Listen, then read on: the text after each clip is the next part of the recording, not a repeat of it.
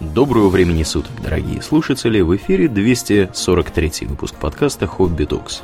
С вами его постоянные ведущие Домнин и Ауралиен. Спасибо, Домнин.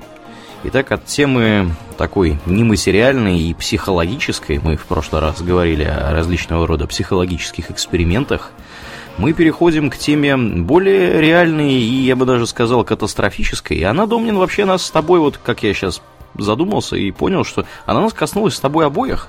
Да. Можно сказать. Да. О чем мы, Домнин, говорить-то будем? А, через месяц с небольшим будет очередная годовщина аварии на четвертом энергоблоке Чернобыльской атомной электростанции. 32 года назад, которая произошла. Да. Которая очень популярна как среди киношников, так и среди игроделов, желтых журналистов, экстремальных туристов – просто паникеров э, и тому подобных людей. Да. Да, и НАСА задела напрямую, потому что в зоне заражения оказалось село Кожаны Брянской области РСФСР. Да. Где, собственно, обитали твои родственники? Да, мои, мои, да, мои предки по отцу там обитали. Было, по их рассказам, богатое село, Угу. Там какие-то пруды с рыбой, и леса, и поля, и все, чего хочешь, но пришлось все бросить и уходить. Да, а меня, соответственно, задело это таким образом, что э, произошло все это мероприятие ровно через два месяца после того, как родился я.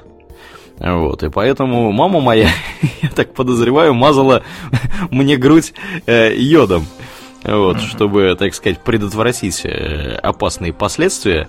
Я вот, правда, не уверен, мазала ли она тогда йодом, или она мазала позже. Позже она точно мазала, когда у нас... Я не уверен, знаешь, в чем? То, что именно мазать надо, потому что и, и с йодом действительно следует э, принимать таблетки. Да, таблетки, ну, сам понимаешь, таблеток тогда не было никаких. Ну, значит, надо было накапать в водичку и давать, значит, через бутылочку. Э, может быть, может быть, так и было. Ну, не, не будем, не будем фантазировать бессмысленно, а вот если его внутрь понимать, то для чего вообще, почему йод, да? Да, потому что э, вообще, вообще, как бы, когда происходит такого рода аварии, там выбрасывается изотоп радиоактивный йода, который имеет да. период полураспада порядка скольки там 8 или 9 дней.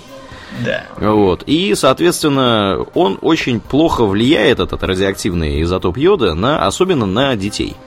Вот. Да, я так, я так понимаю. Дети угу. растут, да. и у них да, на это все влияет щитовидка. Щитовидка, щитовидка да. Угу. Которая, да, нуждается в йоде. Если йода у вас в пище нет, то у вас будет зоб. Угу. То есть опухание щитовидки, как будто у птицы зоб. Так вот, а для чего нужно принимать таблетки? Для того, чтобы вы нахватали этого йоду вот просто под завязку.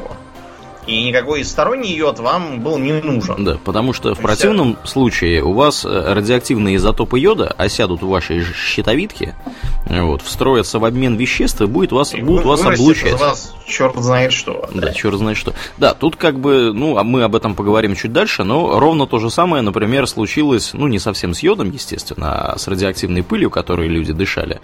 А ровно то же самое случилось э, с ликвидаторами, со многими, э, собственно, последствиями этой аварии, потому что когда люди находились э, в зоне поражения, да, у них были вот эти вот замечательные респираторы, которые шебы песток, который показал не особо качественную работу. Вот. Люди как раз за счет того, что они вдыхали радиоактивную пыль, которая оседала у них в легких, ну, знаешь, как вот у шахтеров бывает, например, профессиональное да. заболевание силикоз. Шахтерские легкие, да. Да, да, да. Это когда шахтеры, условно говоря, дышат э, всей вот этой пылью, которая находится в шахте, она выседает у них в легких. Потом, когда человек умирает э, там, от каких-нибудь соответствующих, сопутствующих заболеваний, вот, да, можно его легкие разрезать, и они нам черные фактически внутри. Вот то же самое с этой ради... радиоактивной пылью. Она остается в организме, ее оттуда никак не достать. И она как бы облучает все подряд, э, все органы, и, сами понимаете, спектр спектр неблагоприятных последствий Это, для этого кстати, огромный. Вообще типично для принятых внутрь э, радионуклидов, да, там всяких. Да никаких средств вывести их вот прямо срочно особо нету. То есть придется ждать, пока они выведутся сами. Да, или полураспадутся. Путем. Да, или да. полураспадутся, смотря что будет быстрее. Ну, или вы загнетесь быстрее, это тоже как бы не исключено. Тоже вариант такой существует. Да, да, а да. есть еще полезное средство. Вот, например, профессор, доктор медицинских наук Виталий Корзун. Так. Он рекомендует водку Да если ладно. вокруг вас, да, интенсивные радиоактивные осадки. Чтобы уж помирать было весело.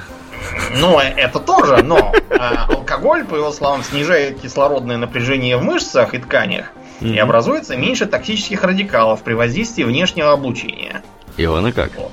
Также неплохо принимать красное вино в первый период в профилактических целях. Так что я решил подойти к, э, к защите от внешнего излучения капитально и приобрел водки. Я думал, а я думал, ты и то, и другое взял. И водку красным вином запиваешь, сидишь. Нет? Нет, знаешь, после водки вы пили еще и портвейн, как говорил Булгаков, я предлагаю так не делать. Да. Вот, Домнин, веришь, нет? Я на самом деле тоже водку теперь держу в домохозяйстве. Практически ровно на вот этот случай. Да, ну вот видите, Аурлен все предусмотрел. Значит, мы уже э, неоднократно получали просьбы перед тем, как раскрывать какую-то сложную тему, немного дать теории, потому что иначе людям будет непонятно. Что происходит? Да. Что и чего. Давайте, да, поэтому поговорим. Вот эта тема, она наиболее наиболее требовательна к теории. Угу. Значит, сразу, да, дисклеймер. Ни Аурлен, ни я не являемся не то, что там атомными физиками, а вообще никакими. Физиками не являемся, да. Да, у нас познание физики крайне рудиментарные. То есть то, что там в школе учили в рамках общей эрудиции, то, что там училось нами. Угу. Значит, ну, да, мы в общих чертах будем, собственно, это все описывать. да, чего-то может просто не понимать или понимать не совсем правильно, но нам кажется, что после внимательного изучения материалов, которые можно найти в интернетах Мгм. по, по устройству атомных реакторов и в частности по исследованиям, которые проводились после катастрофы, Можно построить Мы- свой атомный реактор. Ты это Ну, хотел сказать? вряд ли мы можем построить свой атомный реактор, мы с- скорее можем построить собственную э, э, в голове модель Да, как, как все это устроено и как оно работает. Да. Но опять же, в как общих оно чертах. работает почему оно, почему оно, наверное, взорвалось. Да. Значит, в общих чертах, что такое ядерная реакция вообще, Аурлиен? Ядерная реакция у нас, вообще говоря, бывает двух видов. Ну, мы используем реакцию распада, еще бывает синтез. Да, синтез. Да, К сожалению, как- пока до синтеза нам Да. еще идти, бежать, ехать и чуть не лететь самолетами. Да, да, да. Синтез, например, в природе происходит э, на Солнце. То есть Солнце представляет собой здоровенный э, ядерный реактор, и там происходит, собственно, синтез тяжелых элементов из водорода. Вот, и всяческого такого и гелия заодно. Э, Соответственно, мы не можем пока воспроизводить условия в промышленных масштабах, которые происходят на Солнце, потому что для Из-за этого этого нужно любая фантастика Да. напичкана всяким там холодным синтезом да, термо- термоядом холодным, да. Да, Вот. чтобы как-то оправдывать количество энергии там. Да. Ну, к сожалению, пока что на этом поприще мы не особо преуспели. э, И приходится нам другими заниматься вещами. То есть вместо синтеза э, более тяжелых элементов из более легких, э, с выделением большого количества энергии, мы занимаемся обратной операцией. Мы занимаемся, так сказать, Расщеплением. расщеплением да, тяжелых элементов на более легкие. И используем мы что мы используем? Мы используем уран-235, плутоний, какой у нас там плутоний, не помнишь? 230, не знаю, 9 или какой, хрен его знает. Я все время забываю, вот 235 уран я помню. 239-й плутоний, совершенно точно. Да, да, вот с плутонием у меня всегда бывают накладки. И, соответственно, эти товарищи, э, они имеют, э, поскольку они являются нестабильными изотопами, они имеют нехорошую тенденцию, ну или хорошую, да, для наших целей, распадаться на более легкие элементы с, вы- с выделением энергии.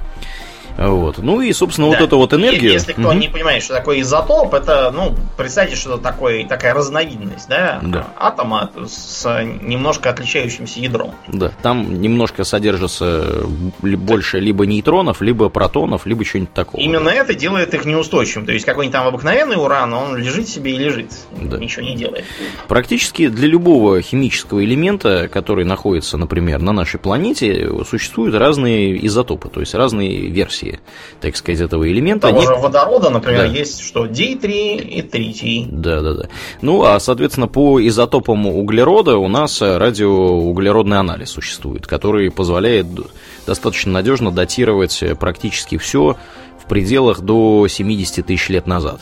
А, Вот, а, потому что там, по-моему, как раз полураспад с этим, с этим числом и связан как-то. Угу. Вот. Ну и, соответственно, да, э, в природе, конечно, э, достаточно трудно все это найти, то есть 235 Плутоний, урона. например, угу. вот, вот, да. как раз э, необходимый нам 239, его просто нету.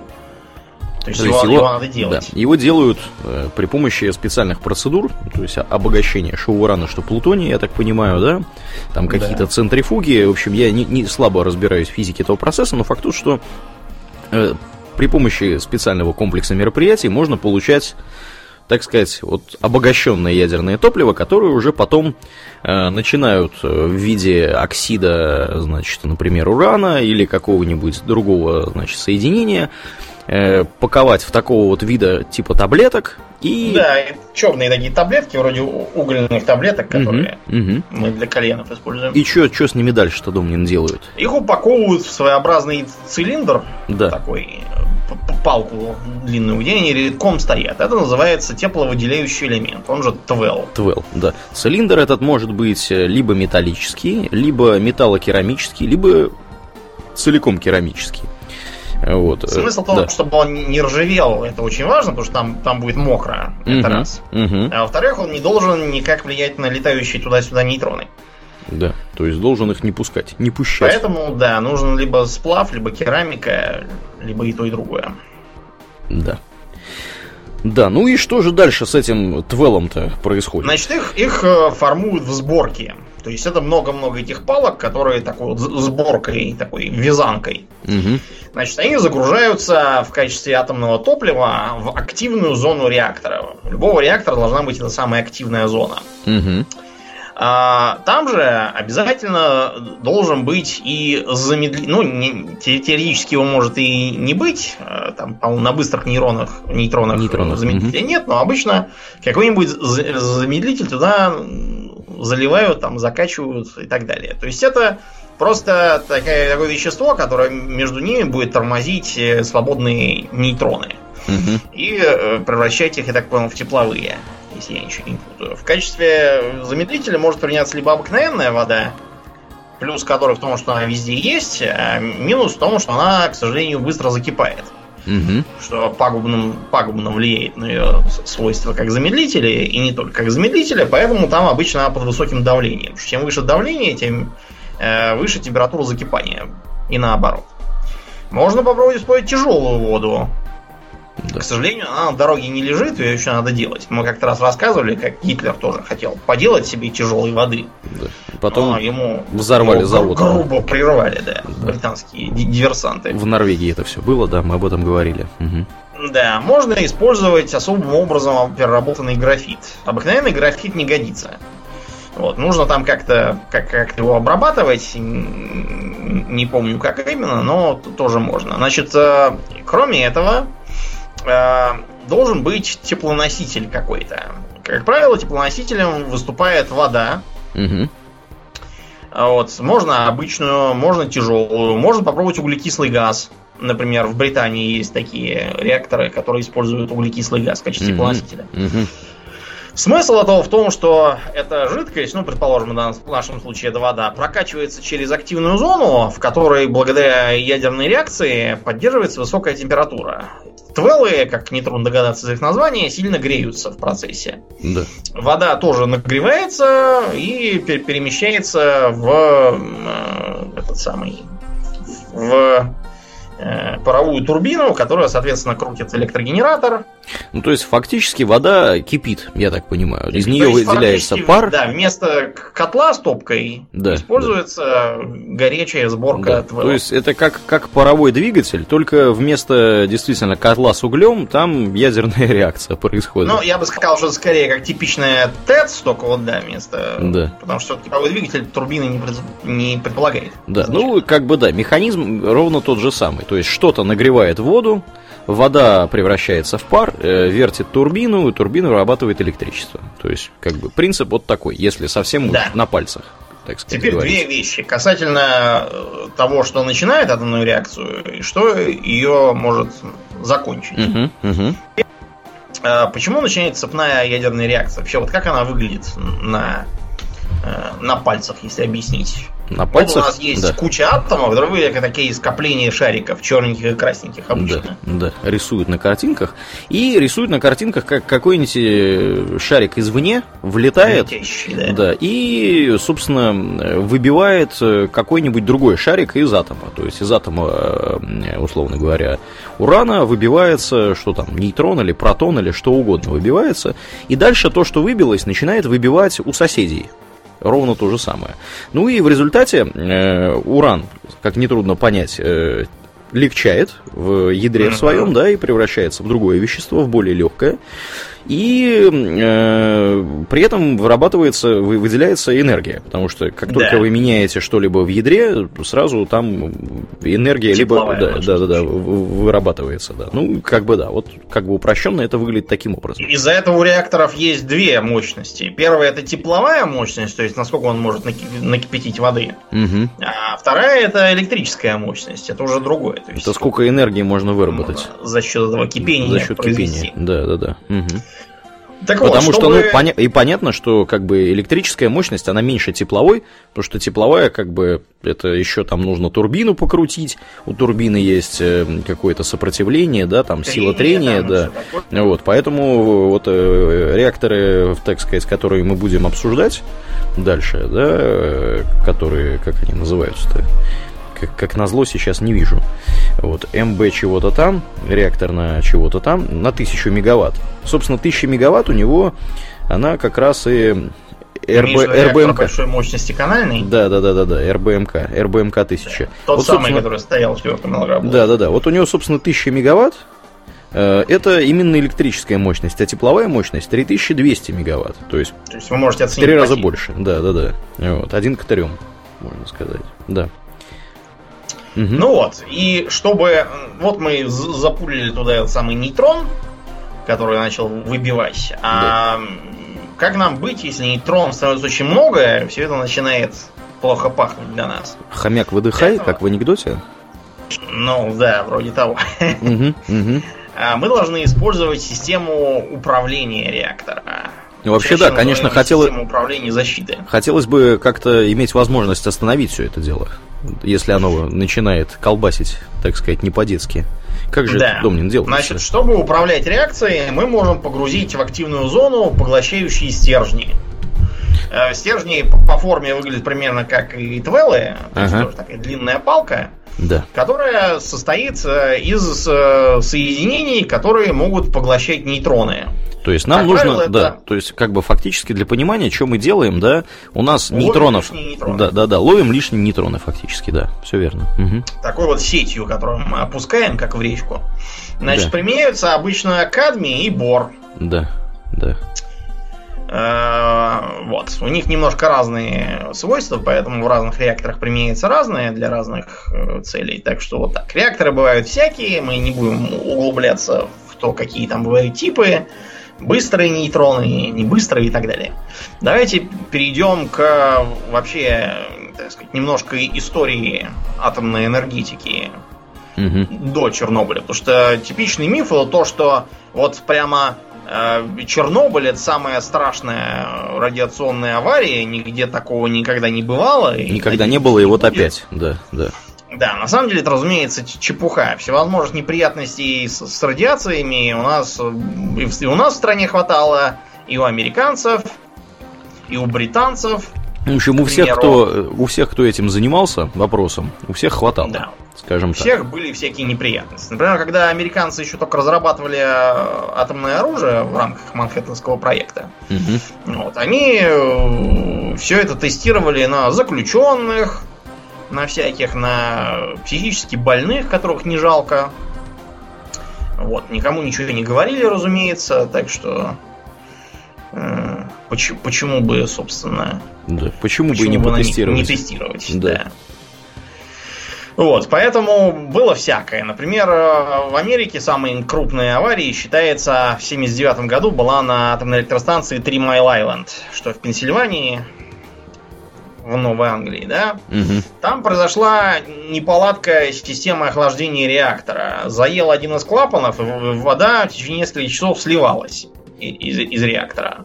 Поэтому он э, бодро раскалился до двух, по-моему, тысяч градусов. И сборки, разумеется, расплавились. Э, этот самый уран потек вниз. Там начался пожар, но, к счастью, прожить днище они не успели. Вот, стоило эти самые. Потому что прибежал перепуганный инженер, понял, в чем проблема, и залил все водой. То есть это все активная зона не была нарушена, получается? Нет, нет, к счастью, не успела ага. нарушиться. Понятно. Да. Поэтому... То есть, да, как, ну, как мы сказали, собственно, активные зоны, где все это и происходит. То есть, где находятся твелы, где находятся эти графитовые стержни. То есть, это большой фактически чан с водой, в котором все это погружается и выгружается из которого. Одна из типичных систем аварийной защиты это вот сверху над э, реактором устанавливаем э, емкости сборной кислотой. Угу. Потому что она содержит бор, как мы уже сказали, это да. очень хороший да, поглотитель. А во-вторых, она жидкая. То есть, если он взорвется и разрушится сверху, то кислота туда просто нальется и все погасит сразу и реакция прекратится. С другой стороны, для того, чтобы устроить бабах, совершенно не обязательно именно атомный реактор прямо иметь. Вот у нас есть такой маяк. Угу. Да? Производственное объединение маяк. Да. да. Сейчас можно найти на карте там, к востоку от Урала, там такой город Озерск. Угу. Там озера красивые. Так вот, если возьмете советскую карту, то можно будет сделать ошибочный вывод, что его недавно построили. Потому что на советской карте почему-то никакого Озерска нет, и вообще там пустое место. Просто. И раньше он назывался Челябинск 40, а позднее Челябинск 65. И мы про это производственное предприятие «Маяк» уже говорили в выпуске про да. перевал Дятлова. как минимум. Да, Потому да, что да, там Но он всплывал, да. Если, да, не брать всякие конспирологические вещи, а просто взять типичное происшествие на маяке, то вот в 57 году что было? Значит, э, там хранятся радиоактивные отходы, то есть отработанные твелы. Угу. Отработанные твелы, понятно, нельзя просто взять там, выкинуть куда-то. На помойку. Оставить, да, там, да. да. Значит, отходы получаются разные. Некоторые из них низкоактивные, а некоторые высокоактивные. Так вот, высокоактивные э, продолжают реакцию. А реакция, как мы уже сказали, вызывает выделение тепла. То есть их нужно постоянно охлаждать. Иначе они так нагреются, что да. все, все полыхнет, где ты их хранишь. Ну вот, Обычно их просто в воду бухают, они с одной стороны охлаждаются, а с другой стороны несколько метров воды здорово защищает от излучения угу. ненужного. А, вот. К сожалению, так получилось, что вода куда-то то ли утекла, то ли еще что-то вышло. Ну, короче, эм, э, из-за того, что вода все нагревалась и нагревалась, она дошла до 350 градусов. Ого. Э, все, что было, все, что могло испариться, испарилось. Угу. Вот. А после этого там над этой емкостью 2 метра бетона, такая крышка. Да. Крышку эту взрывом сорвало и унесло к чертовой матери, а потом нашли в 25 метрах. Ничего вот. себе. Ну, да, 2 метра бетона, да? Крышечка. Каким она давлением должна была вылететь? Да, 2 метра бетона. Ничего себе. Да. Большая часть того, что там повылетело следом за крышкой, села на голову тем, кто работал на комбинате. Всем пяти тысячам человек. Угу. Всех хватанули так рентген 100. Неплохая доза. Не смертельно, да. конечно, но все равно неприятно. Все остальное улетело куда-то там э, к востоку от Урала и сформировало восточно-уральский радиоактивный след. Поздравляем всех, кто там Живет, жил в то да, время. Да. Ну, сейчас уже не живет, но тогда, да, жили. Вот так вот. Да. Ну и так можно везде это все найти. Например, в США... Слушай, примерно... слушай а что, пока мы на теме маяка, а помнишь, тут история была с рутением 137? А, да-да-да. Это да, тоже да. оттуда улетело ведь, я так понимаю? Не, Нет? Ну, не, не, не знаю. Не может... с маяка? Тут же, тут буквально вот, если кто вдруг пропустил эту замечательную, прекрасную историю... Когда а... Челябинск задыхается, люди едут, но их блокируют там танками какими-то. Да, да, да. Да, ну это как бы ты конец рассказываешь, а начало было не такое. Начало было про то, что внезапно а, в Европе, в Европе мониторят как бы все вот эти вот радиоактивные изотопы очень неплохо. Собственно, первыми, кто узнал про Чернобыльскую аварию, ну, за, исключением, за исключением Советского Союза, да, были скандинавы. То есть вот конкретно, конкретно это были финны, а потом шведы. И шведы узнали на час позже финнов, просто потому что мужик, который, собственно, проверяет все это дело, пришел на работу как бы в 9 часов, а не 8. В Финляндии там другой часовой пояс, я так понимаю. В общем, в общем, как бы мужик приходит на работу, а у них, а мне прямо рассказывали, как это все было, потому что у них стоит, значит, метеорологическая станция фактически, да, и там есть, то есть на, наверху, на, на каком-то там, значит, большом здании, вот, стоит метеорологическая станция, и на ней есть э, специальная хрень, которая умеет понимать, что в воздухе находятся радиоактивные изотопы чего-либо. Что-то не то, да. И вот финны, они просто за счет того, что у них на час раньше, так сказать, все это находится, ну, они восточнее, понятно, понятно. У них час раньше наступает на час раньше. Вот. Он пришел на работу и стал звонить. Увидел и говорит, начал так сказать, поднимать панику. Вот, а потом уже, потом уже шведский пришел его коллега и тоже, тоже заволновался, когда увидел результаты. Вот, то же самое произошло и с этим с чем? С рутением? С рутением, да. С рутением. Вот, э, Страшно. Страшным рутением, да. И как бы что-то как откуда-то дует с востока каким-то э, изотопом рутения, который не бывает в природе. Вот. Ну и у нас, естественно, как бы Эм, в нашем государстве все отрицается сперва. Вот, это богатая, долгая практика отрицания всего. Собственно, с Чернобылем было примерно так же. Ну, потому что надо сперва понять, что говорить, а потом уже говорить. Поэтому да, да, да. все отрицать. Да, потому что всегда все отрицают. Вот, ну, там понятно, под благовидными предлогами, что, мол, значит, чтобы паники не было у населения и всякое такое. Вот. Ну и вот и у нас было не так давно, что все отрицали, а потом, э, как бы, ну, да, вот действительно, что-то тут у нас тут происходило, но вылетело, да, там. Да. Собрался нагар в трубе, надо было слазить, там лопатой постучать. Лопатой набился. По... Да, медведя послали с лопатой да. в ушанке.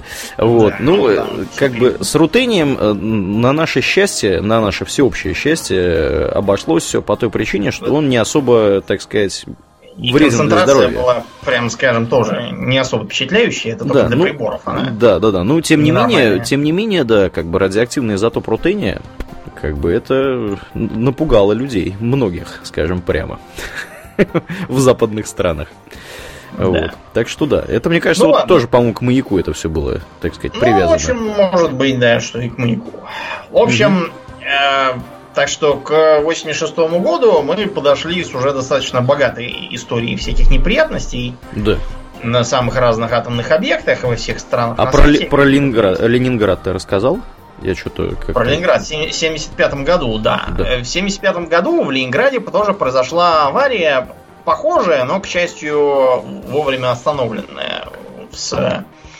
Значит, там тоже частично э, был разрушен э, энергоблок в ее активной зоне. Там считается, что тоже э, сыграла роль, э, сыграла роль недостаток реактора, который стоял как там, так и в Чернобыле, угу. мы чуть позже про это расскажем подробнее. Да. Значит, чтобы все это прекратить, реактор продули азотом. Угу. Так что, да, там пожар, видимо, сразу придушили, азот хорошо это все гасит. И, в общем, единственный минус то, что этот азот вылетел в атмосферу и вытащил с собой, говорят, на полтора миллиона кюри разных там радиоактивностей. Радиоактивных вещей, да. Вообще, э, с измерительными единицами в радиологии полный швах. Потому что Кюри это единица внесистемная, не входящая в Си. Угу. А ее системный аналог это Бикерель. Бикерель? А Грей? Да. Что такое? Грей это системный эквивалент Арад.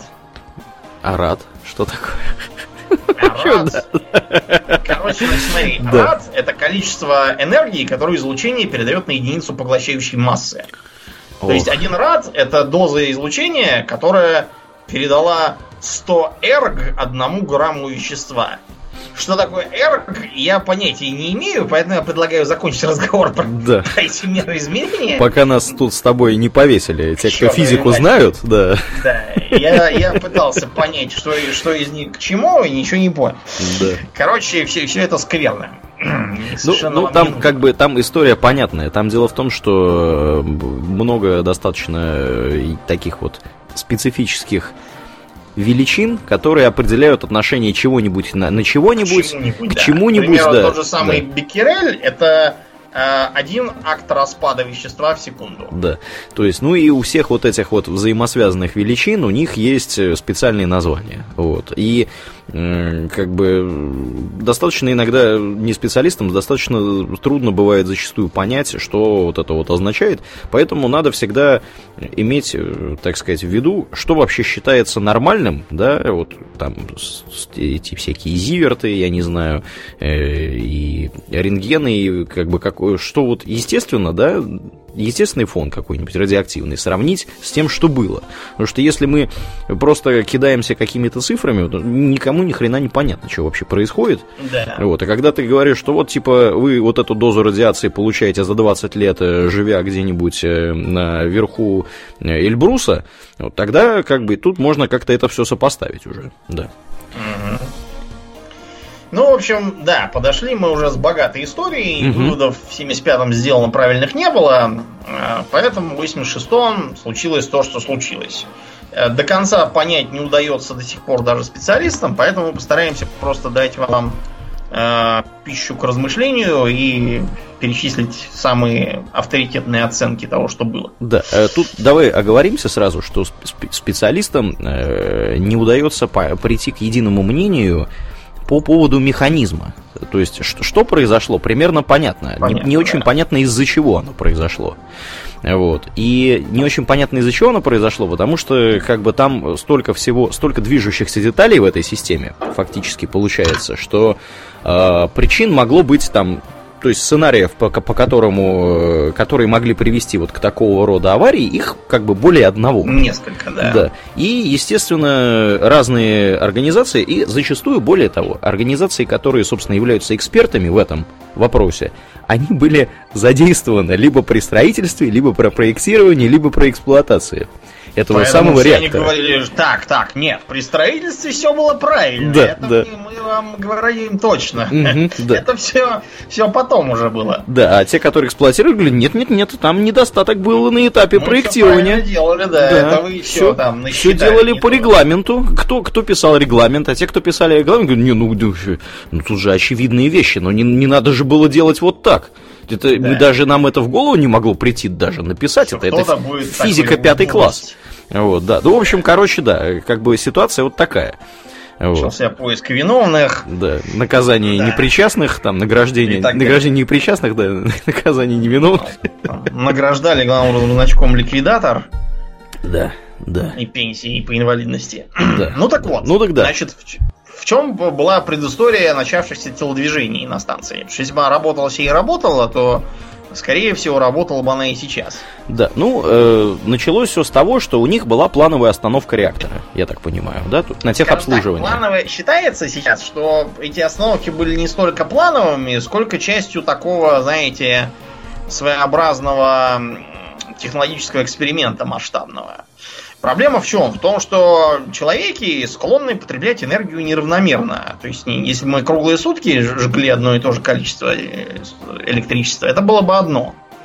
А мы склонны всю ночь спать, и потушив все, что можно. А потом вдруг вскакивать, включать электроплитку, кипятильник, вот, нагреватель для воды, электробритву, электрочайник, все там срочно все делать, потом убегать на работу, опять все включать. Потом к 6 часам приходить, опять все включать. Такие вот получаются пики, полупики и так далее. Да. Любой, кто хоть раз платил за свет, прекрасно понимает, что это такое. Да. Ну, как бы, более того, если кто-то вдруг не, не в курсе, э, в некоторых городах бывает отдельная, так сказать, оплата за ночное время, отдельное за дневное. То есть там... В Москве, например, именно так. Да, вот бывают счетчики, которые считают в разное время по-разному. По крайней мере, у меня лично. Да. То есть, У меня по... есть угу. три, три периода, которые по-разному делаются, поэтому, например, стираю я ночами. Вот, да-да-да, я как раз про это и хотел сказать. Угу. Да. Ну так вот, э, э, э, энергосистемам все это совершенно не нравится, потому что если там какую-нибудь, не знаю, гидроэлектростанцию можно еще там как-то на ночь приглушить, вода течет и течет, пусть течет, ничего не вращая. Наверное, я не очень понимаю, как работают гидроэлектростанции, поэтому я привожу абстрактный пример. Но вот с э, ядерной реакцией, знаете, и трудно объяснить, что сейчас все спать легли, и поэтому надо немножко притихнуть. чтобы себе облегчить жизнь, предполагается, что 80-е пытались э, найти, так, нащупать опытным путем такие, знаете, протоколы, которые позволили бы быстро увеличивать или уменьшать мощность, выдаваемую АЭС. Предполагалось, что это должно быть и выгоднее для народного хозяйства, и проще для самих АЭС и так далее. Поэтому, да, проходили периодически запланированные остановки, запланированные какие-то странные телодвижения делаться, э, запланированные изменения в регламентах. Вот. Э, стараясь никому не говорить, что там пытаются делать, потому что, так сказать, need to know basis. Угу. То есть знаете только то, что вам необходимо, вот, делаете, что вам говорят. Поэтому, вероятно, этот предупредительный ремонт, он был не, сто, не такой уж необходимый, а скорее был просто поводом попробовать новый метод. Угу. Значит, э, метод был следующий, так называемый выбег турбогенератора. Я не понимаю, что такое выбег, но я примерно могу представить, что это какой-то э, способ заставить э, генератор как-то там дополнительно работать, не, не знаю. Короче, что-то такое они с этим генера... с, с э, турбиной делали. Угу. А для этого им нужно было понизить мощность э, самого реактора. Значит, э, предполагалось где-то его до четверти снизить. Да. Снижалось, он, а, снижалось оно постепенно. Значит, чтобы это снижение проходило гладко, была отключена система аварийного охлаждения реактора. Как раз вот пример которого я приводил в виде борной кислоты сверху. Да, это как бы сразу звоночек, да? Да, поздравляем с такими экспериментами всех. Угу. Эксперимент, который начинается с отключения системы аварийного охлаждения, он неизбежно чем-нибудь рано или поздно и тем закончится. Да уж. Угу. Так вот, Аурлен, а что такое ксеноновое отравление, которое начинается при понижении мощности реактора? Э, при понижении мощности реактора, я так понимаю, меняется характер того, что этот реактор вырабатывает. И... Потому что вы понимаете, да. что эти атомы, которые там разваливаются, они разваливаются не на что-то там и улетают куда-то в космос, да. они на вполне конкретные изотопы распадаются. Да, ну и я так понимаю, что там... Э, Частью не да. имеющие никакого отношения к урану, например. Угу. Трансурановые элементы. Да, ну и вот, э, собственно, одним из вариантов э, развития событий, ну, на самом деле, не одним из вариантов, а я так понимаю, что там, в принципе, это все время постоянно происходит, это, всегда, это штатный да. процесс. Э, в активной зоне реактора начинает скапливаться радиоактивный изотоп ксенона, который да. имеет период полураспада порядка 10 часов, может быть, чуть меньше, и э, с ним есть неприятная особенность. Дело в том, что как только он начинает э, вырабатываться, э, разогнать реактор после этого становится очень тяжело. То есть а вывести да. его обратно на проектную мощность. То есть нужно подождать, пока весь этот ксенон полу распадется. И только после этого вы можете реактор, так сказать, дальше э, раскачивать. Разгонять. Да. Вымести его веником нельзя, придется ждать, пока он. То есть обычно это означает где-то там суточный не простой, а, скажем так, суточное снижение мощности. Сделать с этим ничего нельзя, надо просто ждать. Угу. Да, так вот, а, когда наконец пик этого отравления, также называемого ионной ямой, э, прошелся, э, значит, э, реактор стали снижать дальше. До этого снижение было приостановлено, именно чтобы он слегка, по крайней мере, потерял этот самый ксенон. Вот, потом стали снижать дальше. Снизили до 700 мегаватт тепловой мощности, потом еще на 200 до 500. Угу. И, значит, ночью а, почему-то, а, когда переводили с ручного управления на автоматическую, мощность упала совсем. То есть нейтронная мощность упала в ноль, а тепловая еле-еле шевелилась на 30 мегаваттах. А, было решено его обратно разогнать. Для чего мы делаем что? Извлекаем поглощающие стержни, mm-hmm. про которые мы говорили, что они ловят нейтроны. Да, то есть, чтобы Значит, нейтронов стало ловиться меньше, и они стали активнее друг из друга там выбивать. Выбивать. Да. Дальше. Все это дело. Выбивать дурь. Да. Э, реактор ожил и поднялся до 200 мегаватт тепловых. Э, при этом отравление продолжало нарастать, так что стержни было решено выдвигать дальше, чтобы его компенсировать. Э, когда они добрались до 200 мегаватт, они включили 8 циркуляционных насосов, которые качают воду. Угу. теплоноситель, чтобы протестировать этот самый выбег ротора турбины. А, тут началось так называемое, скажем так, тут вступила такая величина, как паровой коэффициент реактивности. Дело в том, что э, теплоноситель, понятно, нагревается, и он начинает испаряться, если это вода. Угу. Испарение приводит к тому, что он, ну, кипит просто, как в чайнике. А кипение это что? Это много-много пузырьков паровых. Ну да, да. И понятно, что меняются свойства, собственно, этого самого теплоносителя. Да, то есть с точки зрения реактора, для которого вода это выступает как замедлитель, угу. и в том числе поглотитель нейтронов, получается, что эта вода, она как такой сыр, да, потому что дырки в сыре, они тоже, в общем, за счет газа ну, появляются. Да, да, Вот представьте себе, да, что такое вот сыр, и в результате плотность воды как замедлителя и поглотителя становится гораздо ниже, чем она должна быть. Ну, естественно, оно начинает поглощать гораздо хуже и замедлять. Да. То есть получается, что реактор начинает дурить. Что он будет делать дальше, это поди еще угадай. Э, то, что персонал не остановил эксперимент, э, исходя из вот этой вот неопределенности, потом ставилось в вину. Может быть, нам запатентовать научный термин э, сырный эффект. Сырный эффект? Не, не взлетит. Да. Ну так вот. Значит, это еще один фактор, который заставил реактор дурить. Ну, что значит дурить? Э, начала мощность расти. То есть э, да. мощность реактора... Замедление и да, поглощение понятно, падает, что... нейтроны да. летают, угу, угу, как да. хотят, поэтому мощность, понятное дело, растет. Значит, было решено, что раз она растет, необходимо ее слегка понизить и ввести туда поглощающие стержни. И вот тут нам придется с вами разобрать такой еще концевой эффект – так называемый. Концевой да. эффект был обнаружен э, в ядерных реакторах за три года до аварии в 1983 году.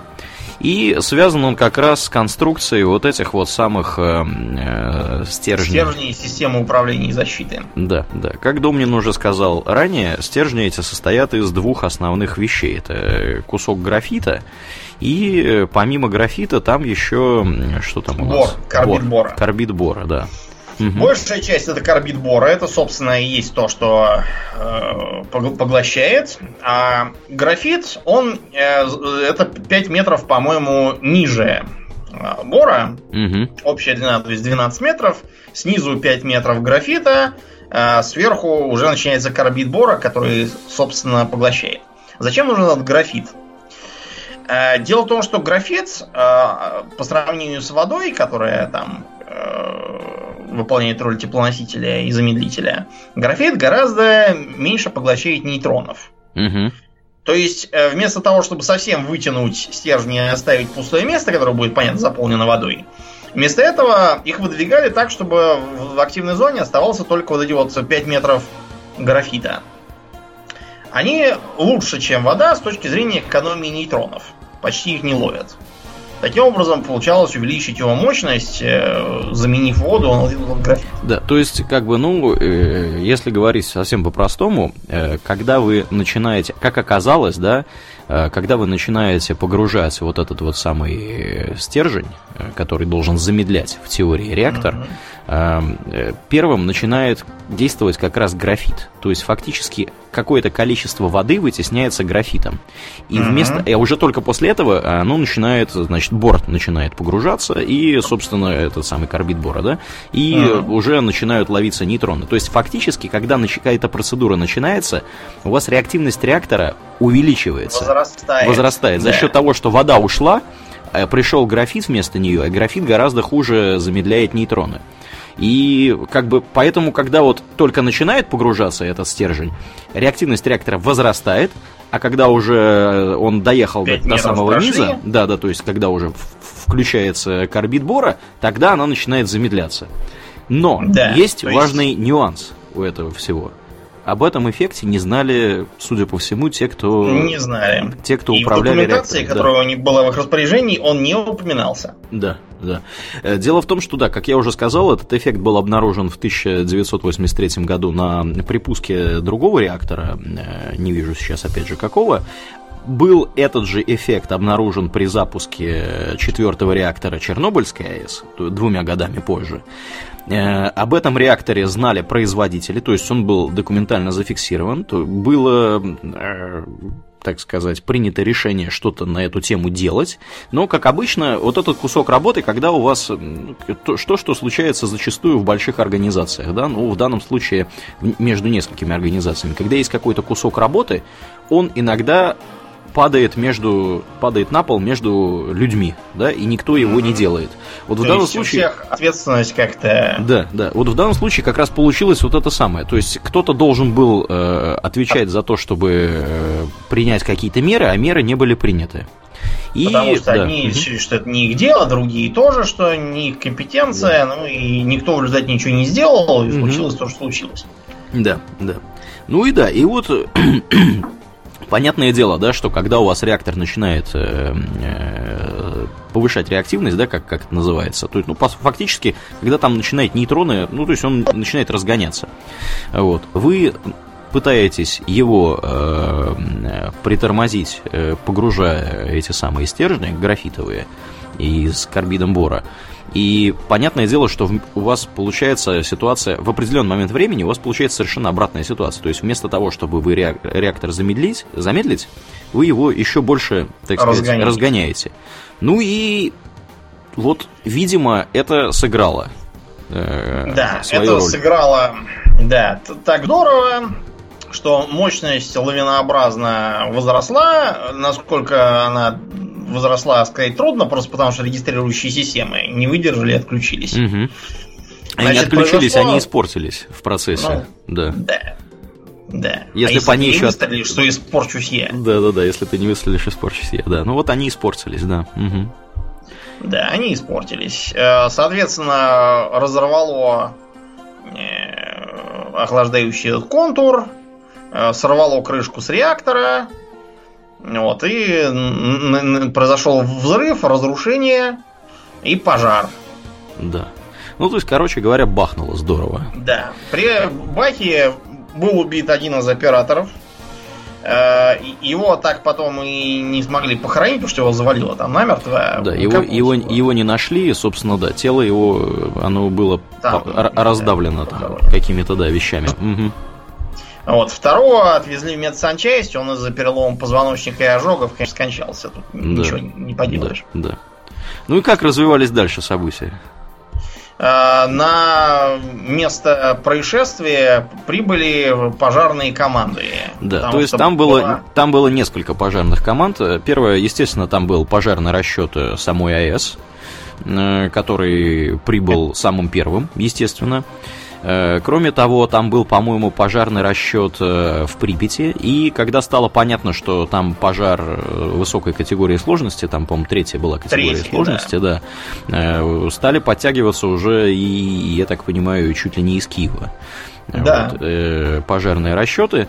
И э, заслугой э, пожарных является то, что они смогли достаточно быстро э, потушить пожар. Во-первых, они предотвратили распространение. остальных, mm-hmm. да, потому что между четвертым и третьим был переход, и третий очень легко мог тоже сгореть. Да, да. Вот, то есть они, э, все это произошло во сколько? В час ночи, по-моему, в пол второго, да? Это все да. произошло. Соответственно, к 6 утра все было уже потушено. Э, то есть они действовали очень быстро. К сожалению, из-за того, что у них, э, вот у всех этих пожарных расчетов было два устройства, которые мерили, значит, уровень радиоактивного загрязнения. Одно из них не работало, второе, по-моему, показывало какие-то неверные данные. То есть у них вначале не было понимания, насколько, так сказать, что вообще произошло, во-первых, да, Mm-hmm. Во-вторых, э, насколько опасно находиться э, рядом с реактором.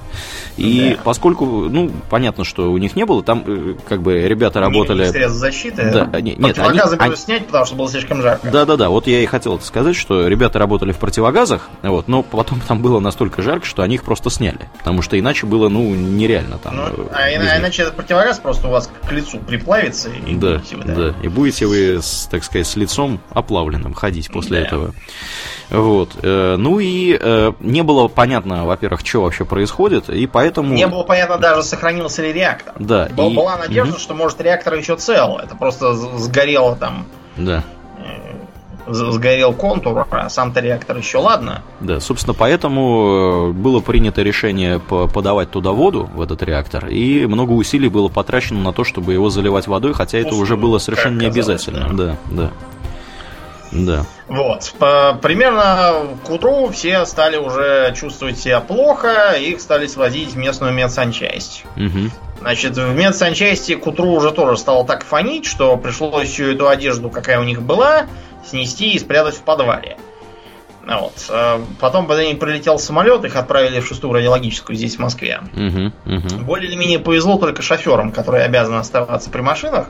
Да. Э, мой как раз э, покойный дед Петр, он служил в пожарных после того, как их эвакуировали угу. из Кожанов, да, он меня водил туда, показывал, как. А он там не участвовал, водить. собственно, в этой операции? Нет, ему, знаешь, хватило уже того, что он там, что он там жил, угу. уже было вполне ему достаточно. Угу. Да, значит, э, что до последующих мероприятий? Когда стало ясно, что все плохо, и что надо эвакуировать население, э, некоторое время все старались сделать вид, что ничего не происходит. То есть, э, Делать хорошую мину при плохой игре, что называется. Ну, тут мы должны тоже понять то, что они пытались избежать паники. То есть, вот, например, когда на следующий день эвакуировали Припять, угу. всем сказали, что уезжают только на трое суток. Поэтому сказали, чтобы оставили вещи, там, животных и все остальное. И чтобы не брали слишком много одежды и тому подобного. Ну, а, а что было еще делать? Сказать, все плохо, вы облучились, все надо бросать, в одних трусах бежать, и вы, наверное, умрете. А может быть и нет, не знаем. Гарантировать не можем. Ну, и что, что, да. что это бы улучшило? Все бы начали Э, бегать, э, кто-нибудь побежал бы грабить э, сразу же, потому что это всегда так бывает. Не, у меня, Домнин, претензий никаких нету к твоей логике. У меня претензия только в одном заключается, что все это происходило через больше, чем через полутора суток после того, как там бахнуло. Понимаешь, то есть э, можно было как-то по пооперативнее все это дело. Да, безусловно. безусловно. Организовать. Собственно, да, потому Некоторые... что бахнуло 26 числа э, в пол второго ночи, а эвакуировать начали... Только 27-го. 27-го. Припять, Припять эвакуировали 27-го, потом, значит, 10-километровая зона, 30-километровая зона, то есть там времени прошло немало. Вот. При этом надо понять, что 26 апреля это в Советском Союзе был очень, очень важный период преддверия Первомая. Ну да.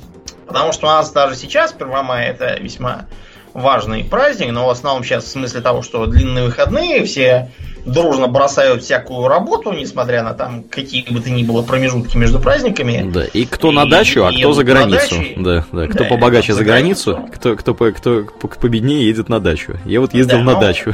Ну вот, да. Я, я обычно никуда не езжу, я как раз все уезжают, и я могу спокойно вздохнуть и лежать на печи. Да. Никто меня не дергает. А так вот, в Советском Союзе это означало в первую очередь не дачи, а массовые манифестации. Да, да. На улице. Все с парадами Все ходили, с транспарантами. С транспарантами, mm-hmm. везли тележки там, детей везли, там кто-то в грузовиках там ехал. Обычно те, кто были старые, просто и уже не могли, всякие ветеранов. Да, да. Их везли на грузовиках.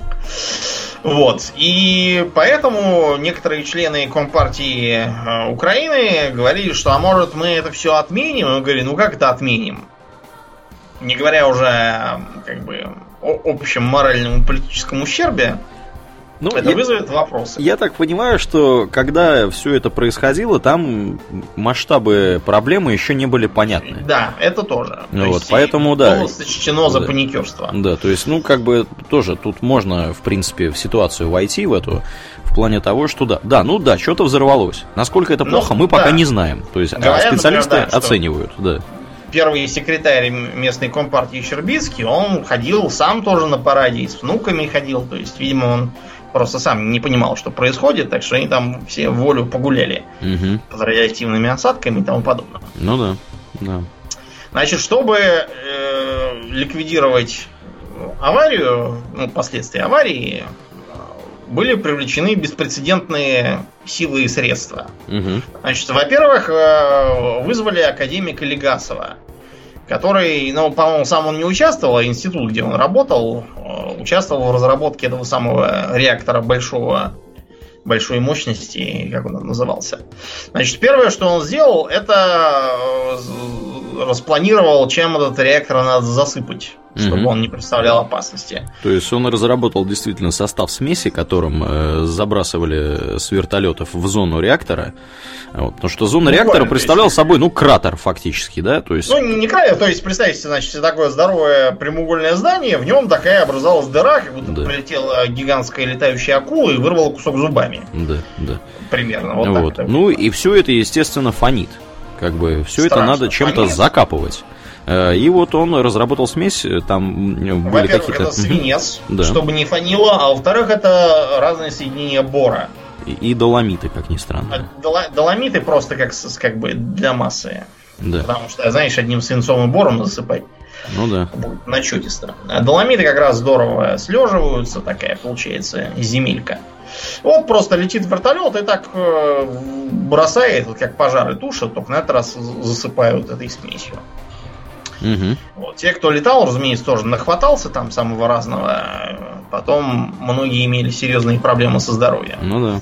Вот. Легасов сам ездил к реактору, значит, э, установил, что реактор все, ничего там не работает, спасать там совершенно нечего. Ну да, потому что были, были опасения, что там продолжается ядерная реакция, вот эта цепная, неконтролируемая. И Если понятно, скоро что... будет такое, да? Да, что... понятно, что если там что-то еще бахнет, а там же еще как бы три реактора рядом, из да. которых тоже просто так не, не, вы, не, вы, не выгрузишь. Нельзя просто сказать, ну все, нажимаем кнопку, выходим да. и... Вытаскиваем, вытаскиваем ТВЛ, ребята, мы здесь закончили. Как бы да. так Между не получится. Прочим, последний, последний реактор на ЧАЭС был заглушен в 2000 году. В 2000-м? Ого. Да. Ух ты. Представь себе. Ничего себе. И вот тогда. Все То есть работало, продолжал да. эксплуатироваться. Да. Угу. А что? Ты, ты же сам сказал, это же нельзя просто так. Ну да. Выключить свет и уйти домой. Да, ну как бы да, при, при всем желании, э, так сказать, даже это все выключить, да, как, как ты это выключишь? Там же mm эта реакция физическая, да, она будет продолжаться. Вот. Либо просто сидеть и ничего не делать, ну, либо хоть какую-то электроэнергию из этого получать. Mm-hmm. Там, там вариантов как бы немного. Вот. То есть оно да. будет продолжать работать. Да. После того, как стало ясно, что, по крайней мере, это нам не грозит, э, все равно была опасность того, что, как мы уже сказали, твеллы имеют э, особенность даже после того, как они отработаны, нагреваться. Угу. Был риск того, что они так нагреются, что расплавятся, все это потечет вниз, вот, и э, как вариант, оно может попасть в грунтовые воды. А угу. грунтовые воды там они сразу в Днепр, а после Днепра в Киев. И привет всем. Да. Поэтому, во-первых, э, реактор окопали в том смысле, что такую сделали как бы подземную стенку. То есть они вырыли здоровенный ров, фактически. Да. 30-метровой глубины. Угу. Да, я так понимаю, примерно ту же самую смесь, которую в реактор. Вот, получилось такой как бы подземный забор. Угу. Вокруг. Э, к этому времени уже подъехала серьезная инженерная техника, там все пошло, так сказать, э, там инж... инженерные войска были, там армия да, была да. привлечена. Там, там вообще там... много солдат, да, прислали, призывали резервистов, там особенно те, кто умеет водить разную технику. Угу. Вот, например, тот, тот же Гоблин рассказывает, что да, его туда тоже хотели отправить, но он что-то решил, что не очень хочет туда ехать угу. и не поехал. А он какую а, технику умел водить?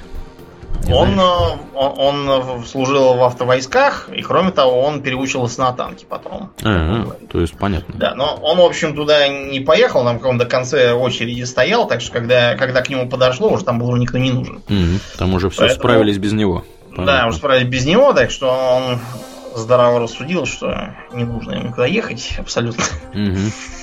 Короче говоря, значит, э, кроме того, было решено начинать строить саркофаг.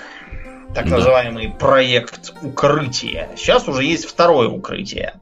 Оно, в смысле, да. уже построено или строится? Строится. Уже, по-моему, все. Построено. Да, уже, по-моему, построили. Угу. По, по крайней мере, на вид. Я посмотрел фотки, по-моему, оно уже готово. Угу. Вот. А, вот. А, так что там такой, такую сделали крышку, железобетонную, все, что там было э, раскидано в результате взрыва смели метлой там или чем, ковшами сгребли ковшами, внутрь. Да, сгребли, да. Разрушенного блока закинули туда, чтобы они не фанили. И вот после этого сверху поставили такой саркофаг. Угу. Вот. Его за меньше, чем за полгода, по-моему, сделали. Уже следующей осенью он стоял. Да, его очень оперативно сделали. Угу. Да, это хорошо.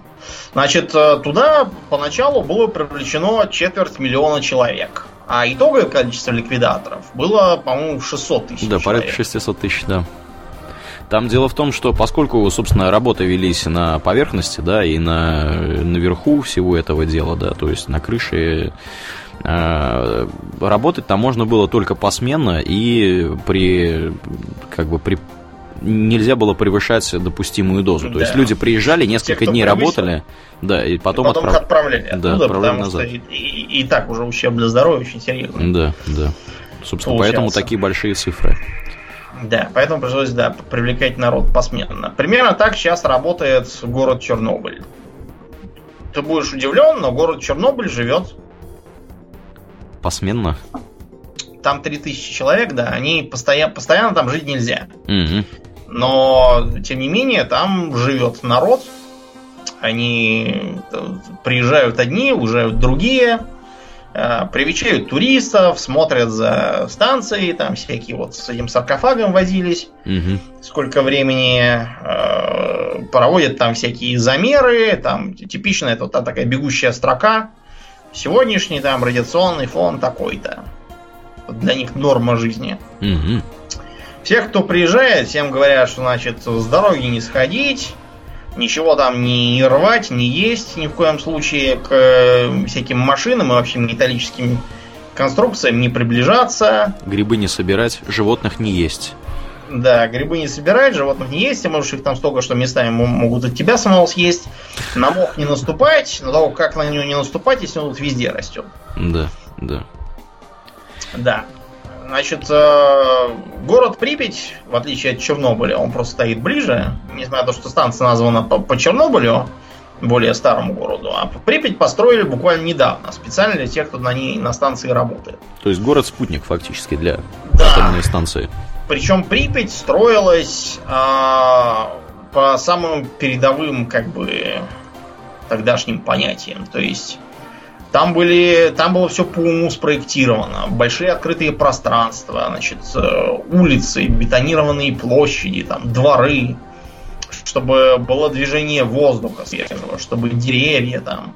Были построены всякие бассейны, универмаги, э, этот самый парк развлечений со знаменитым колесом обозрения, все такое, как бы по меркам 80-х годов, очень-очень такое модерновое. Угу. Сейчас понятно, что может показаться скучноватым, таким типичным советским райцентром, но на самом деле это был очень крутой город в смысле рационального подхода, там, красоты и всего такого. Мне с моей приверженностью к утилитарным стилям, например, очень нравится такое. Я до сих пор люблю московские стекляшки и всех, которые там говорят, вот, э, понастроили стекляшек, поветрие 70-х, 80-х, вот лучше там какие-то дома с колоннами, бог знает какого года, не знаю. По-моему, стекляшки гораздо круче, чем эти ваши колонны. Ну, в общем, Припять так и стоит пустая до сих пор. А, теоретически, теоретически, ее можно бы как бы дезактивировать, очистить территорию и вернуть население. Угу. Только возникает вопрос, во-первых, кому это нахрен нужно? Что оно там будет делать от населения? Да, что оно, оно туда наверняка не, не захочет ехать, потому что радиофобия и все такое. Хоть ты там сто раз все дезактивируй. Там, наверное, через 200 лет никто не будет селиться. Все, все будут, даже если это все повыветрится, все равно все будут думать, что там жить нельзя и так далее.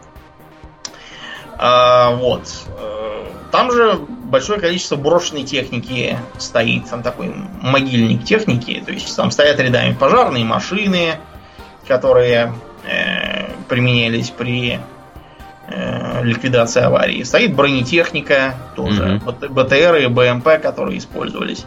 Стоят э, там несколько вертолетов. Один вертолет разбился, кстати, при ликвидации. А в городе Чернобыль стоит достаточно большое количество брошенных кораблей. Разные самоходные баржи, буксиры и тому подобное. Это на них возили песок, доломит и вот это все в зону. mm-hmm. заражения. Вот, их, их там все, все бросили. Потому что э, металл здорово фонит потом долгие годы, и, к сожалению, всю эту технику пришлось бросить. Э, бросили там же и многие автобусы, на которых проводилась эвакуация. Внимание, миф автобусов э, марки Икарус, там, ну, по крайней мере, в таких количествах, как она показана в Сталкере, нету. По очень простой причине. Когда поступали разнарядки на технику, владельцы автопарков прекрасно понимали, что техника не вернется. Угу. Не владельцы, извините, директора, это я что-то что-то у меня современность. Ну, потом они стали владельцами, я потом, думаю. Да, они стали красными директорами, да, и стали владельцами. Так да. Что, э, Ты не сильно, не сильно ошибся. Угу. Года на 4 я ошибся максимум. Да, да. Да, поэтому отправлялся всякий шлак, а Икарусы, да, были писком моды и новинкой техники. Сейчас, да, это, это сложно как бы воспринимать, потому что уже когда я в школе учился и начали заменять автобусы на вот эти вот волжанины, угу. Я был просто, просто, а, как же круто. Представляете, автобус, в который не нужно карабкаться по ступенькам, а можно просто взять и войти. Но тогда Икарус был очень круто, их старались туда не отправлять. Значит, сейчас туда ездят туристы. Э, туристов привечают обычно все в том же Чернобыле. Там стоят всякие КПП, выдают проводников, чтобы туристы не пошли и не убились или не нахватались там чего-нибудь не того, и водят их по достопримечательностям. А, я так помню, что э, к парку развлечений уже перестали водить. Потому что колесо обозрения грозит упасть и убить там всех. Проржавело. Ну, а что ж ты хочешь? Конечно, проржавело, да. Угу. Вот, водят, например, в бассейн. Там, на самом деле, был самый натуральный фитнес-клуб по современным меркам. Да, не просто бассейн, а тренажерный зал, можно даже посмотреть на то, что там у них в спортзале было. Баскетбол там играли всякие. До сих пор там кое-какой спорт-инвентарь даже валяется. Вот, так что, да, там такой памятник ушедшей эпохи.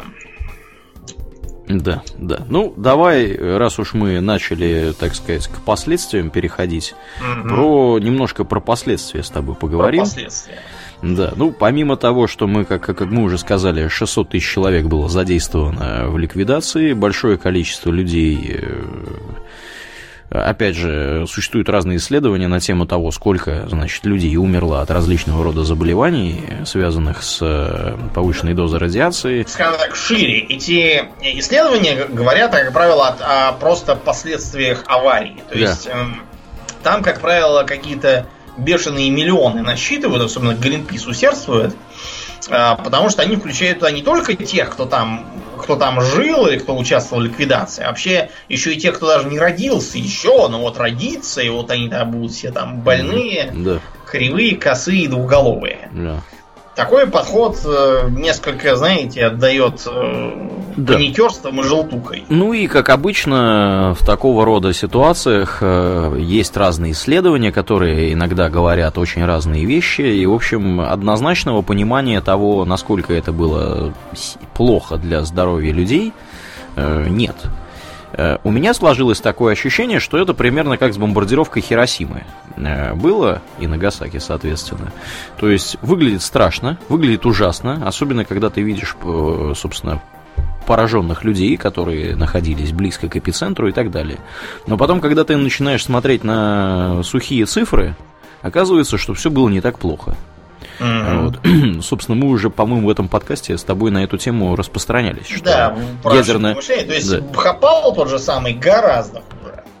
Да, это когда хими- химический завод бахнул, собственно, да. в, Тем в Индии. Химический завод никому не интересно, Индия никому не интересно, а Чернобыль все. Да. То есть, ну, конечно, да, выглядит, выглядит страшно, все боятся радиации, э, но как бы статистически все выглядит не настолько плохо, как, как могло бы быть, действительно. Ну, на, на самом деле, да. То есть, э, к примеру, э, многие из тех, кто был ликвидаторами, получили примерно такую же дозу, как э, те, кто живет в высокогорье Бразилии. Да, да. Да, ну да, конечно, Это раз. да. Значит, потом, что касается генетического урона. Несмотря на все страшилки, что там родятся мутанты, которые, знаете, уже начинают напоминать э, один, э, одну повесть гражданина Миллера. Был такой. А что за повесть? Короче, повесть называется «Страсти по Лейбовицу».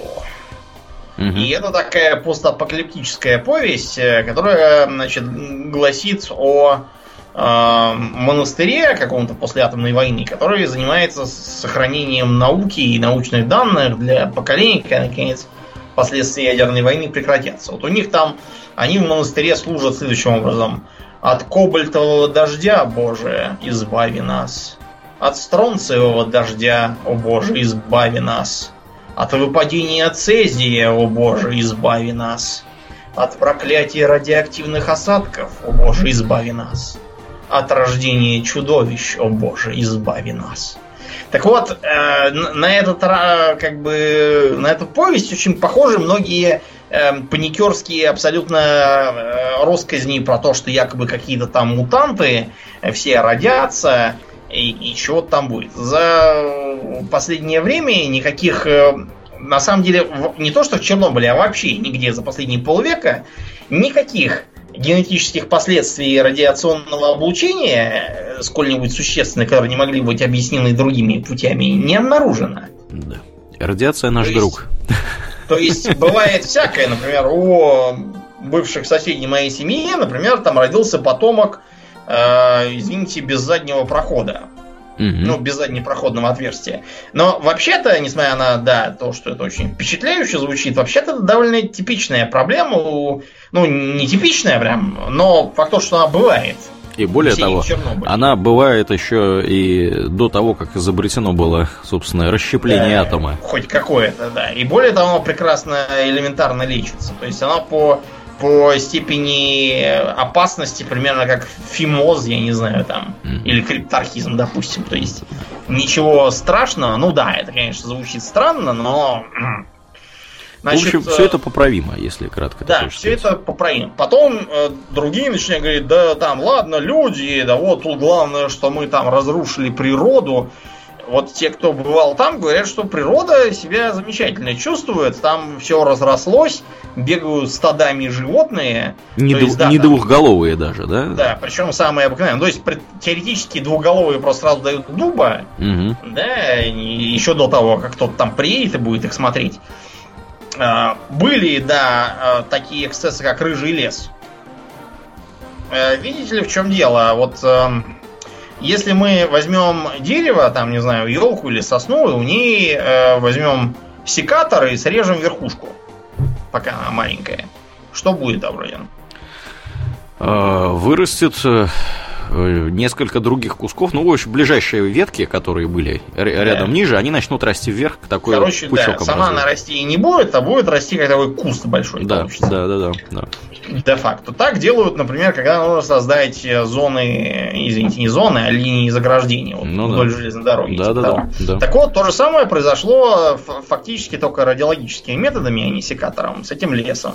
Поэтому там получились странные елки и сосны всякие с которые, да, из-за разрушения от э, облучения хлорофила, да, как-то порыжили. Mm-hmm. И да, у них э, иголки растут черт знает куда. Но деревья прекрасно себя чувствуют, что-то незаметно, чтобы они от этого издыхали. То, что они просто приспособились к условиям, это да. Что они попередохли, это нет. То есть, э, с точки зрения природы, мы можем процитировать покойника Карлина. Да планета в порядке, это людям каранты. Да, да. Как он говорил. Да, а... ну еще одним из последствий является, э, собственно, тот факт, что с 86 -го года по аж 2002 да. ни в странах Западной, э, извините, Европы, да, ни в странах Северной Америки не было построено ни одной АЭС. Хуже. Вот. Угу. Многие из них были прямо покинуты и прекращено их строительство. Например, в Армении, а я, на которой, кстати, тоже был незадолго до этого случай, угу. тоже, там, правда, не реактор рванул, там генератор разрушился.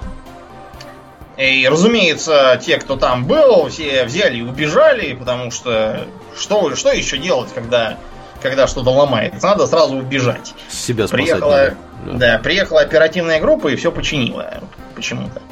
В Литве, например, АЭС была, ее, когда mm-hmm. их принимали там в ЕС и НАТО, поставили условие, что ее закроют, и все там ходили по улицам и рассказывали, как они борются с проклятым грузом прошлого, который вот сейчас прям взорвется и всех взорвет. Угу.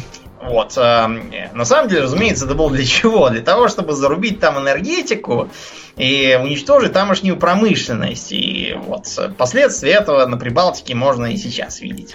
Ну, последствия я вижу э, как бы здесь, потому что тут полно людей, которые и приехали из Литвы работать, из Эстонии работать, из Латвии, к сожалению, никого не видел и полно. пока что. Их, их берут, потому что они умеют по-русски понимать, когда говорят там «слышь, пиво неси». Вот, им это понятно, поэтому их туда берут. Да. Ну, да, я не могу сказать, что тут берут э, по, по таким причинам. Ну, как бы людей, которые здесь э, с, не, с невысоким образованием, вот, я знаю прям вот несколько человек, которые сюда переехали именно из Литвы, из Эстонии, всякого такого. Ну, раз мы про Литву говорим, вот, пожалуйста, Литва. Да. В Крыму, где я работаю, там вот сейчас есть, есть маза строить э, завод в Керчи. Почему именно в Керчи? Почему? Потому что там уже все, в общем, готово для строительства. Там должна была быть построена атомная электростанция. Mm-hmm.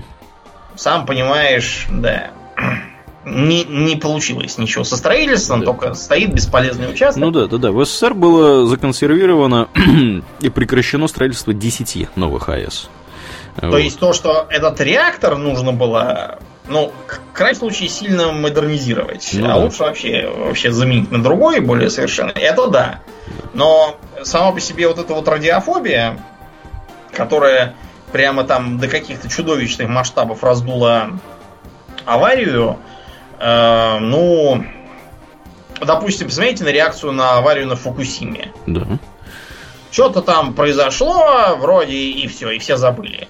А что, чего, какая ликвидация, где, никому не интересно. Это ты, Домнин, в России живешь, считаешь, что все забыли. А как бы в Европе и в Германии ничего не, не забыли. забыли. В Германии, ну, например, ну, собирается ну, отказаться хорошо. вообще от АЭС. То есть они все свои АЭС, я так понимаю, то ли остановили уже, то ли планируют остановить. Ну, именно именно из-за того, что у них там произошло на этой самой Фукусиме. То есть, э, ну, на Фукусиме там, понятно, да, история была немножко не характерная для, для того, что, например, в Германии есть. Потому что на Фукусиме там там было цунами вот, и землетрясение. Ну, ну, Япония вообще страна сейсмоопасная. Да, да, да. Ну, там, э, там Непонятно, сложилось каким так. образом они увязывают это все с Германией. Вот какая связь между Германией и Японией в данном случае? Я не помню деталей. Я помню, что Германия собиралась вообще отказаться от использования АЭС. Маразм, в Швеции, насколько мне известно, по-моему, один, одна АЭС до сих пор действует, но ее тоже планируют закрывать в самое ближайшее время. Но Швеция это особый случай. Вообще все страны Северной Европы, включая Россию и Канаду, как я где-то видел сто лет назад, уже не помню когда, в теории могут обеспечивать себя гидроэлектроэнергией полностью. Вот, поэтому Норвегия, как бы так, наверное, да. Норвегия, я думаю, что да, очень даже в состоянии это делать. Другой разговор, что Норвегия добывает столько нефти, что они могут ее там сжечь просто на кострах и отапливаться просто от этого. И снимать глупые сериалы про то, как мы, мы их за это оккупировали. Да, да, да. Вот. Так что да, да, ну ладно, бог-то с ним. В общем, короче, на атомную энергетику смотрят сейчас с подозрением, и более того, не так давно я читал, не помню где, э, хорошую обзорную статью на предмет того, почему вообще в последнее время не строятся новых АЭС в США. Они строятся их потому, что это очень дорого это прям вот запретительно дорого, и организации, которые занимаются разработкой и строительством этого всего дела, потому что, ну, там же все должно быть безопасно, все должно быть э, по уму сделано. Да. В общем, эти, эти АЭС там стоят просто вот каких-то невероятных денег. Аурлиан, в Америке последние времена все стоит невероятных денег. Например, в Нью-Йорке недавно был небольшой скандалет. Там строили очередной какой-то метрошный то ли тоннель, то ли еще чего местного mm-hmm. метро под исторической частью. Mm-hmm. Вот, и оно стоило какие-то немыслимые деньги, какие-то 3,5 миллиарда долларов, что ли, нагнали лишних. Mm-hmm. А, обратите внимание, да, то есть это метро строится, не, не целое метро, а просто там какая-то ветка. У нас тут уже понастроили за последние несколько лет три ветки, и что-то не видно, чтобы они столько стоили. И оказалось, что просто э, в наглую завышается стоимость, э, что из 900 э, сотрудников, которые там записаны, 200 не существует. Что все остальные в таком случае получают 1000 долларов ежедневно и так далее. Так что в Америке, знаешь, сейчас все дорого ввиду того, что лоббирование, как там называется, коррупция странным каким-то словом называют. Так что да, я абсолютно не удивлен, что атомные электростанции для них запретительно дороги. Конечно. Да. Ну ладно. Илон Маск, между прочим, именно из-за счет этого запретительного удорожания, которым обнаглевшие всякие там Нортропы, Груманы и прочие, кто работает на, угу. правительство в аэрокосмической отрасли, вот он именно на этом как бы и начал, что SpaceX меньше делать. воровал. Да. Ну, чем они. Да, ну, как бы Илон Маск, он молодец. Во-первых, он, э, он умеет делать шоу из того, что он делает, это во-первых. А во-вторых, он умеет договариваться с людьми, потому что SpaceX, например, в значительной степени был профинансирован тем же НАСА. А, Потому что это было дешевле, чем то же самое делать да. по предложениям да, всяких да. там. Да, и раз уж, раз уж мы о SpaceX заговорили, в общем, мы давай уже в после шоу переходить, потому что я чувствую, что ты подбиваешь, подбиваешь, так сказать, ну, бабки ну, туда. Да. Да, мы в после шоу, если кто вдруг не в курсе, будем сегодня разговаривать про замечательную игру от Парадокса, э, опубликованную Парадоксом, да, Парадоксом? Парадоксом. Да, Парадокс. Нашими любимыми шведами. Э, ну, делали, по-моему, не шведы, они шведы Нет, публиковали. не они, да. да. Ну, неважно. В общем, Игра называется Surviving деньги Mars. Давали? Да, деньги да. они давали. В общем, вышла классная игра. Мы в восторге с Домнином. Мы в нее поиграли и будем говорить, почему это одна из лучших игр 2018 года. Наверное, да. вышла. Наверное. Значит, да. и чтобы закончить с Чернобылем, скажем да. буквально несколько постулатов. Значит, э, современные оценки указывают на то, что причинами аварии стали А изначальное несовершенство реактора и, в частности, системы управления и защиты. Угу.